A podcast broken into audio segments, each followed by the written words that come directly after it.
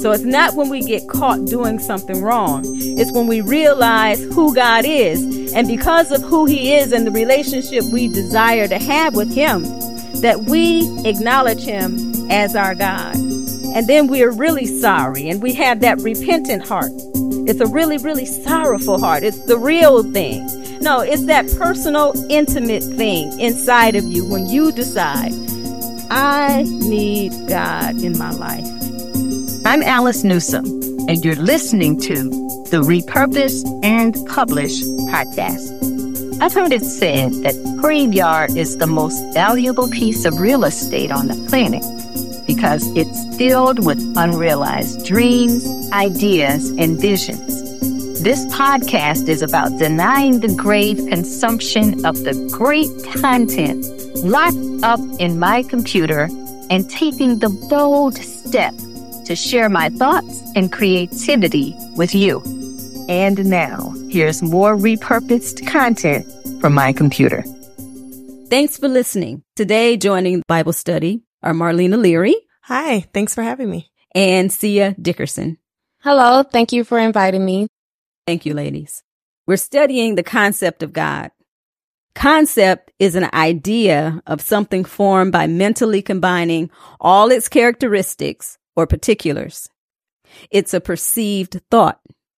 So when thinking of God, how do you imagine him? God actually paints a picture of who he is and he gives us insight into his character. Isaiah 66, 1 and 2. Thus saith the Lord, the heaven is my throne and the earth is my footstool. Where is the house that ye build unto me? And where is the place of my rest? For all those things hath mine hand made, and all those things have been, saith the Lord. But to this man will I look, even to him that is poor and of a contrite spirit, and trembleth at my word. In this text, God just said a mouthful. Let's look at three things God just said about himself.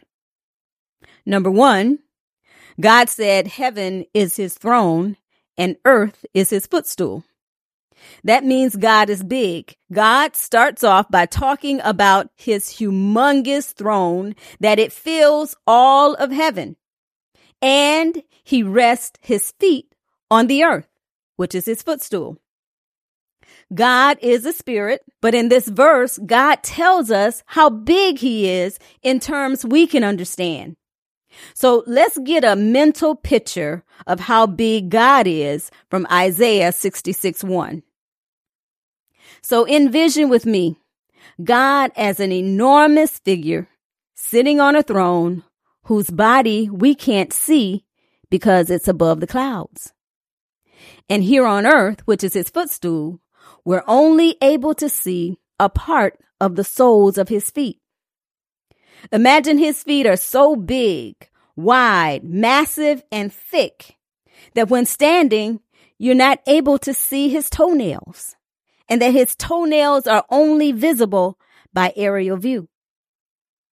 As you look up from a distance, you can faintly see the knob of his ankle as his shins disappear into the clouds. So all you can see standing on your tiptoes is a portion of the sole of God's feet. And as you look up, squinting your eyes off in the distance, maybe, maybe you can make out the knob of his ankle as the rest of his body is enveloped by the clouds. Now that's a big God. When I think of God, I imagine him being this enormous being, kind of like when you hold an apple in your hand, um, like it's the world and him looking onto us, like him being that massive and that great and just there and being everywhere. But, but I don't know. I imagine him as a huge being that's just kind of watching over us. Okay. All right. Cia, how do you imagine God? Uh, I imagine God being more so in spirit form, like kind of as a big light, just being around all of us at one time or just basically being in our minds, bodies, and spirits. God sits on a throne. So to sit on a throne is to sit in the seat of authority. Here on earth, sovereigns, presidents, and judges sit in the seat of authority, but their jurisdiction is limited. God wants us to know that his territory is unlimited because his throne extends from heaven to earth. And by sitting on this heavenly throne, God shows that he is superior to earthly kings and queens. His gigantic throne shows his limitless ownership, power, and authority. It shows that he occupies the universe and rules the world. God is the supreme sovereign. He's larger, more powerful, and superior to any being who has ever existed. God is so substantial that no house on the entire planet of the earth is big enough to contain his presence.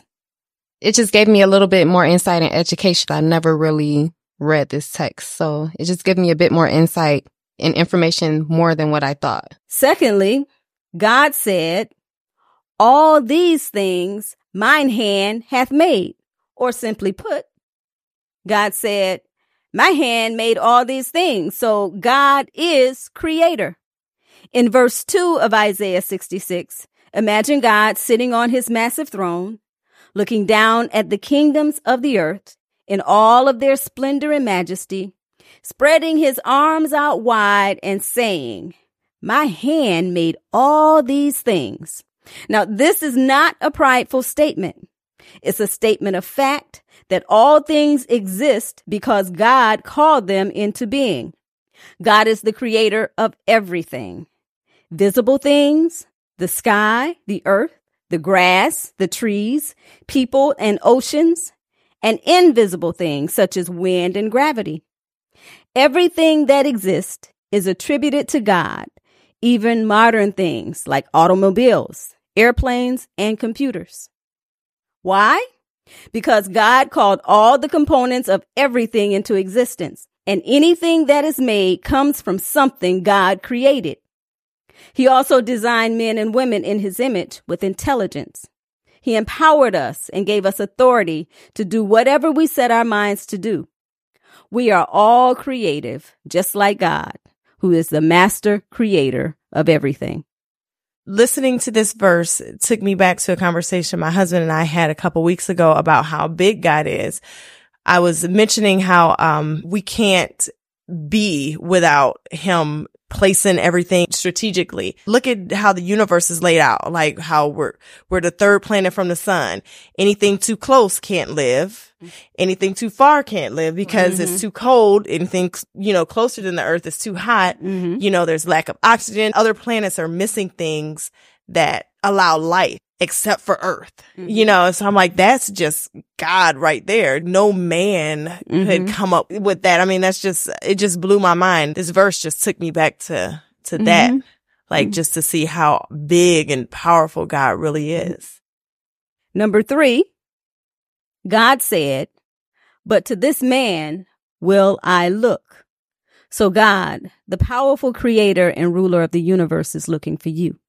Yes, God is looking for you and me, not to punish us, but he's looking for us because he loves us and he wants a relationship with us. He loves us so much that he inspired men to write the Bible and translate it into several different languages so that we could know him and study his ways. God has requirements and guidelines. And in Isaiah 66, 2, God said, this is the type of person I am looking for. I'm looking for a man or a woman who is poor. Now, the word poor is translated humble. So God is looking for humble men and women, regardless of their financial status, be it poor, middle class, or rich. He's looking for people who are willing to become poor in spirit by humbling themselves. He's looking for people who are not stubborn and prideful and arrogant or pretentious because he knows our motives and he looks at our hearts. So there's no reason to pretend because God sees right through you. He knows exactly who you are. And he's looking for people who are willing to admit that he is God, the creator and ruler of the universe, and greater than any earthly king or queen. God is looking for people who are contrite in spirit. Contrite in spirit is when our pride and our egos are crushed by the weight of our guilt and sin. And it's when our hearts are broken into pieces because of our shame. Shame can break us down. Mm-hmm. Shame breaks us down. And when we're sorry, but it's not the sorry we feel when we get caught doing something wrong. It's not that sorry. No, but it's when we realize who God is and we're sorry for not acknowledging him. And we're sorry for living in opposition to his word because we get stubborn and we have our own way of doing stuff. And all of us have decided to go another way at some time in our life. We say, ah, I know what God says. I know what the words say, but mm, maybe not right now, not today. I'm going to do it this way. And I'll just have to deal with that later. Or maybe you don't even think about dealing with it. You just decide, no, I'm not going to do it. I know, but I'm not doing it.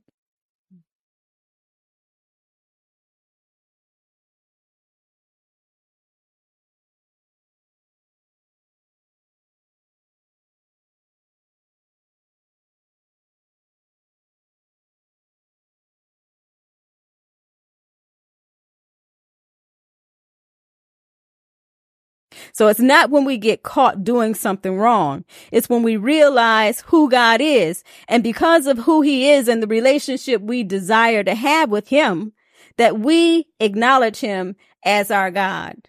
And then we are really sorry and we have that repentant heart. It's a really, really sorrowful heart. It's the real thing. No, it's that personal, intimate thing inside of you when you decide I need God in my life. God, I need you to help me because there's nobody else who can really help me. And I need you to change me because I can't change myself. It's at that point that God comes in and he starts to change us because we've yielded ourselves. We put away our pride and we put away our arrogance and we put away our selfishness and we've come and we said, God, I need you. So help me. Help me to do what it is that I'm supposed to do. Lord, so I can have a real relationship with you. So contrite of spirit is when we're broken and we're crushed. And in our hearts, we're remorseful, we're repentant, apologetic, penitent, and ashamed. He's looking for people who are willing to bow at his feet in humble submission to his will. Yeah, I just thought about what Cia mentioned earlier about sometimes God will take you through things because when you were saying that, I was thinking, well, how do you get to that point? I mean, if, if you're just going down your own path, you're not just, the flesh is not going to want to turn back and say, oh, you know what? Mm-hmm.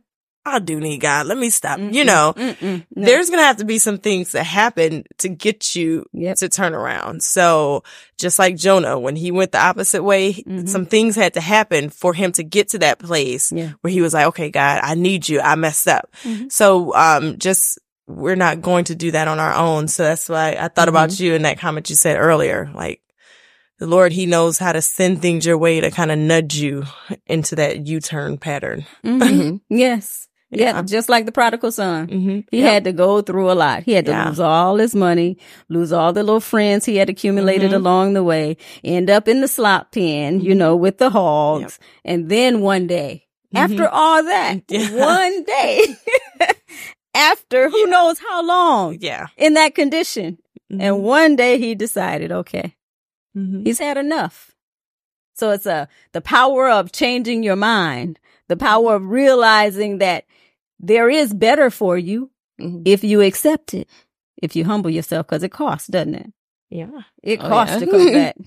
Yeah. Mm-hmm. And me, myself, you know, I went through that personal experience. Like I've always been into church, but just like you said, church is not enough. You gotta know why you're going to church. And I mm-hmm. didn't, you know, yeah. I thought, like sometimes when I go through things, I don't want to pray because I feel like I'm just calling upon him because something's wrong. Mm-hmm. Even though I always do thank God, I just, you know, that's yeah. how it is. So like I always went to church, but I was shacking up like, and I wasn't really abiding by God's law, like not really living godly, even though I went to church and then, you know, I got cancer. Mm-hmm. So at that point, I still really didn't want to call on him like that because again, I felt like oh, I'm just calling on you because something's wrong. Mm-hmm. So me myself, and I'm still learning right now what it is to build a relationship with God because mm-hmm. I'm literally just slowly starting to come around to it and talk to my pastor. He he explains it more, but you got to experience it for yourself. So somebody could tell you a million times what mm-hmm. it is until you mm-hmm. actually do it and you know, so mm-hmm. God has definitely humbled me mm-hmm. and I'm still learning how to do that now. So mm-hmm. I'm still in transitioning with my mm-hmm. relationship with God. All right. So I think those perfect. things, I think a relationship is always a learning. I mean, any relationship, not, yeah. I mean, marriage, friendship, whatever, like you're always learning more about each other, always growing. And so it's, I, I don't think anyone, even people who, you know, are top pastors today. I don't, you know, or whatever. I don't, they're not there yet. Mm-hmm. You know, it's always a, there's always more to learn and grow. So, um, it's a process for everybody. Yeah. It is. It is. Mm-hmm. And it takes time and it takes patience and you find out how patient yeah. God is. Mm-hmm. Cause he was really patient waiting on us to turn around. Yep. And realize that we were going the wrong way and that we really did want a relationship with him that we really did believe that we could talk to him, mm-hmm. even though we, you know, you look at your motives and you say, well, I'm not just going to go to God because something's wrong. Right. Mm-hmm. mm-hmm. But you can. Mm-hmm. And he welcomes you. Mm-hmm. He wants you to come running to him. He wants you to come. His arms are open wide. He wants you to come and say, God, this is wrong and that's wrong and this happened and that happened. And then he also wants you to come when you're happy and say, God, this is a good day. This happened and that happened and this happened because it's all about relationship. Mm-hmm. He wants you to experience his love. Good times, bad. Never leave you, never forsake you, right there for you, right there in it with you, helping you through it. Mm-hmm. Relationship. Yeah. You can depend on him. Mm-hmm. And that's what it's all about. He wants you to know that you can depend on him. He's huge. He's humongous. He's the creator of the universe. He's the supreme sovereign. But then he's God, your father, who you can crawl up on his lap and sit there and put your head on his chest and say, Dad, this happened to me today. You can even call him dad.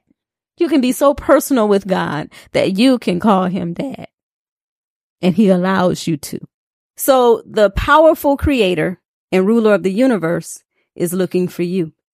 How does that make you feel? It definitely makes me feel love and appreciate it. And definitely like times, like hard times or hardships, it just gives me a sense of security and helps me trust in him more, you know, knowing that he will always have my back no matter what. so it definitely gives me a lot of security and confidence within myself. Mm-hmm.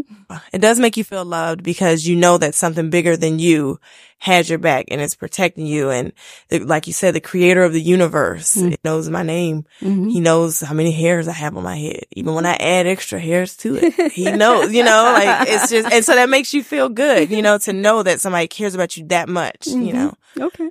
All right. Good. Now it doesn't frighten you to think that God's looking for you when I'm doing wrong, of course. it finds me when my mom is looking for me. Right. so yeah, even more so when God is. okay. Right. Because some people believe that God is angry with them. They don't see God as a loving father figure or a loving God. They see him as a judge and he's coming for them or he's aiming for them because this has happened and that's happened and he didn't answer this prayer. And maybe he's just angry.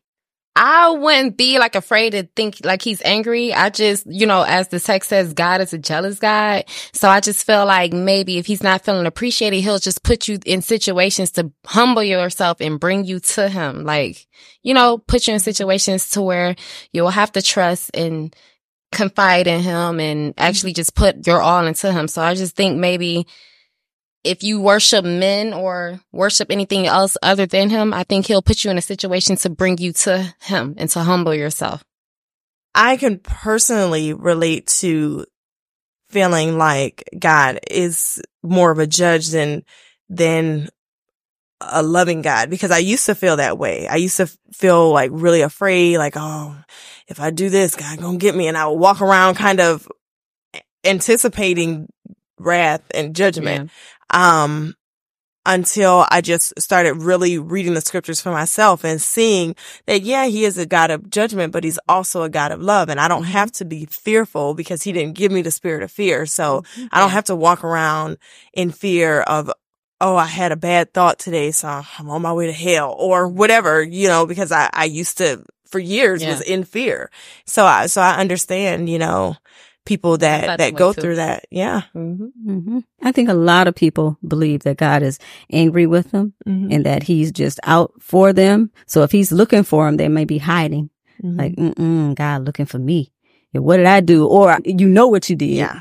And, uh, and you're feeling guilty. You just don't want to face them. His love has overcome your fear. So it's when you have a better relationship with him and when you start reading for yourself.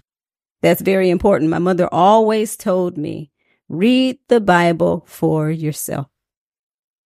Go to church, listen to the preacher, but always read the scriptures for yourself and ask God for understanding. And I tell you, he certainly answers. He certainly helps to reveal that scripture to you so you can understand it yourself because his goal is to have a relationship with us. So all of that's important. Go to church, listen to the preacher, and read the Bible for yourself because God wants a personal relationship with you, with each one of us. That's what it's all about. It's not about the church you attend. It's about your relationship with God. You know him. Do you know him as creator? You know him as a loving father? Do you know him as a counselor? Because he's a wonderful counselor. You can sit there and cry on his shoulder and he can counsel you and help reveal things to you. He help you see you. He'll show you yourself and then he'll help to heal you in your places that you're broken where you need him to heal you. That's who he is. He comes to help and he comes to heal. He comes to help heal broken hearted people. And so to be broken is really not a bad thing. And maybe right. that's what the scripture mean by him looking for you hmm. because he's looking for those, for those broken people so that he can heal them. Number three, God is looking for people who tremble at his word. God's word is the Bible. And to tremble at God's word is to hear and understand what the Bible is saying and use it as a gauge for our lifestyle, our thoughts, and our opinions. For example, God's words say, this thing right here is sin and it's in opposition to my word. But for you, this thing has been a part of your lifestyle because you didn't know it was sin or you knew it was, but you weren't willing to give it up. Now that God's word has pricked your heart and you see the Bible in a whole new light, you may physically tremble, realizing you have opposed the creator and ruler of the universe. But to tremble at God's word is to respect the Bible. Sometimes, you know, people say the Bible is outdated and it's not really practical. So what do you say about the Bible and its practical application today? Does it apply or is it old school? Is it outdated or is it relevant?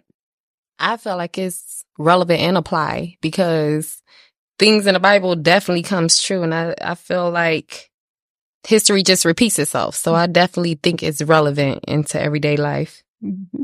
Yeah, I do too. Um, King James version sometimes is a little harder to, to digest for some people. Um, so if, if there's something that you're not understanding, maybe reading it in a different translation just so you can kind of get a better understanding. And then it's like, oh, okay. You know, we talked about some biblical mothers and just how just reading some of those scriptures, how it lined up with some of the same things that are happening today, you know, like a single mom, an unloved mom, a mom who lost her, her child, you know, these are same things that are happening today. So, um, it's definitely relevant. It's like, like you said, it's history repeating itself. Before I go, I want to share some advice I got from my mother. She said, read it for yourself. In this case, I'm referring to today's scripture, Isaiah 66, 1 and 2. Look it up and read it for yourself. Use different translations so you can get a clearer understanding of what you read. And always remember that God loves you. And until next time, be blessed. Hello, I'm Galeen, your host from Let's Meet the Author. I want to go ahead and boast about one of my authors who premiered in the first season, Alice Newsome. I have read her book over and over, and I cannot put it down. I have recommended to my sisters, I recommend to my mom, to my aunties, and even the male members in my family. Finally, there's a book that talks about the women of the Bible. All right. And also, it gives juicy details about the lives of Jesus' ancestors. The book is called The Sordid Lives of Jesus' Ancestors. Every family has skeletons in their closet. Jesus' family does too. You gotta get your own copy. Go to alicenewsome.com and go ahead and read it and find out all the secrets of Jesus' ancestors. alicenewsome.com. Get your copy today. You will not regret it. I've been busy. I've recorded an audiobook too. Now, the audiobook is a convenient way to hear the stories of the women in Jesus' family tree as you go about your day. I'm the narrator, and it comes with a special audiobook companion document. Get your audiobook now. If you are anything like I am, then you have a stored collection of stories and lessons. I encourage you to get that content out of your mind, out of your device, out of your journal, and share it with the world. Enrich someone's life because they are waiting for you. That's a wrap. Another podcast is in the books. It's published. And I hope you enjoyed it. If you did, make sure to share it and subscribe to get each episode as it becomes available. And please leave a review. Visit my website, alicenewsome.com. Remember to repurpose and publish. Thanks for listening.